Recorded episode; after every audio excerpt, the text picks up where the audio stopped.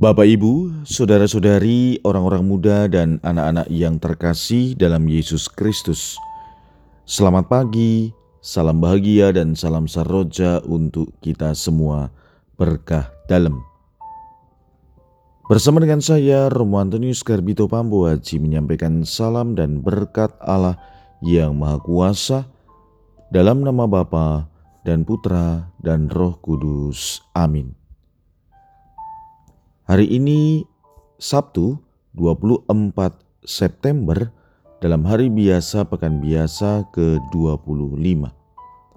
Bacaan pertama dalam liturgi hari ini diambil dari kitab Pengkhotbah bab 11 ayat 9 sampai dengan bab 12 ayat 8. Bacaan Injil diambil dari Injil Lukas bab 9 ayat 43b sampai dengan 45. Semua orang heran karena segala sesuatu yang dilakukan Yesus.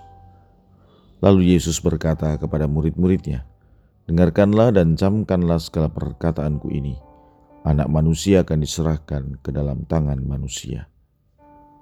Mereka tidak mengerti perkataan itu sebab artinya tersembunyi bagi mereka. Sehingga mereka tidak dapat memahaminya dan mereka tidak berani menanyakan arti perkataan itu kepada Yesus. Demikianlah sabda Tuhan terpujilah Kristus. Saudara-saudari yang terkasih,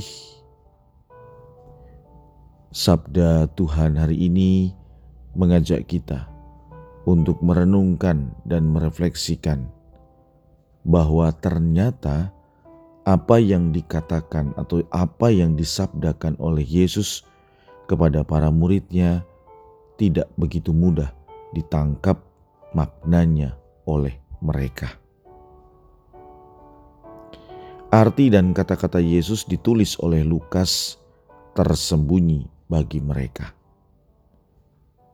Para murid yang saat itu mendengarkan Yesus tidak mampu memahami perkataannya.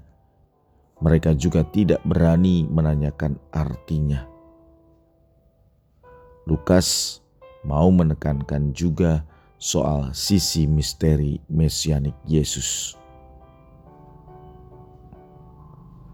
Saudara-saudari yang terkasih, namun demikian kita sebagai orang beriman yang hidup pada zaman ini hendaknya memahami apa yang menjadi sabda Yesus dan merenungkan serta melaksanakan sabda itu dalam kehidupan kita sehari-hari.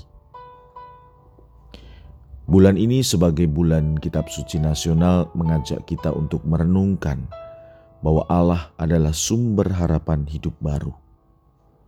Maka marilah kita yakini bahwa sabda yang disampaikan oleh Yesus kepada kita menjadi sumber harapan hidup baru. Dengan tekun melaksanakannya dan menjadi berkat bagi sesama. Marilah kita berdoa Ya Tuhan, semoga sabdamu senantiasa hidup dalam sanubari kami dan semoga kami dapat melaksanakannya dalam hidup itu. Berkatalah yang Maha Kuasa dalam nama Bapa dan Putra dan Roh Kudus. Amin.